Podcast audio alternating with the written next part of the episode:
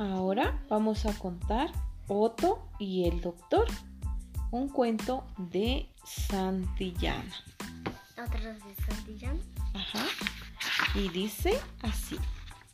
Otto llega a la escuelita y saluda. Hola, profe. Hola, amigos. Hola, Otto. Le respondieron todos. Corre que te espera el doctor, le dice una niña a Otto. ¿El doctor? ¿A mí? Si no me duele la barriga ni tampoco la garganta. El doctor viene a ver a todos los niños y las niñas y solo tú faltas. Es que yo soy un perro, dice Otto intentando escabullirse. Ven, Otto, es que me da miedo, dice Otto, agachando sus orejas y poniendo ojitos tristes. Acércate, Otto, no te voy a hacer daño, le dice dulcemente el doctor. Y Otto se acerca despacito. El doctor pesa y mide a Otto 7 kilogramos 72 centímetros. Anota en su libro centímetros, repite Otto. ¿Y ahora tus ojos? ¿Qué ves ahí? Una naranja. No, no, un sol.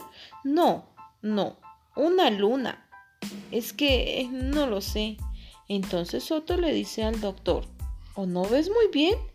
O tú sí que estás en la luna. Anda, vamos a seguir. ¿Cómo están tus oídos? El doctor levanta las orejitas de Otto para mirar perfectos. Ahora la boca. Otto abre bien su hocico casi no come golosinas, por eso tengo tan blancos los dientes, le dice muy orgulloso al doctor. Para terminar... Sabes que yo como pitas golosinas a veces. Para terminar, Otto debe andar descalzo sobre una línea marcada en el suelo.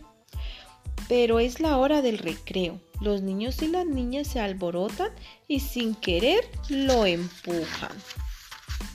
Otto pierde el equilibrio, se tambalea y ¡zas! cae haciéndose un rasguño. El doctor le pone una bandita y Otto, agradecido, le da un gran lametón en la cara. Mmm, Otto, le dicen todos riendo.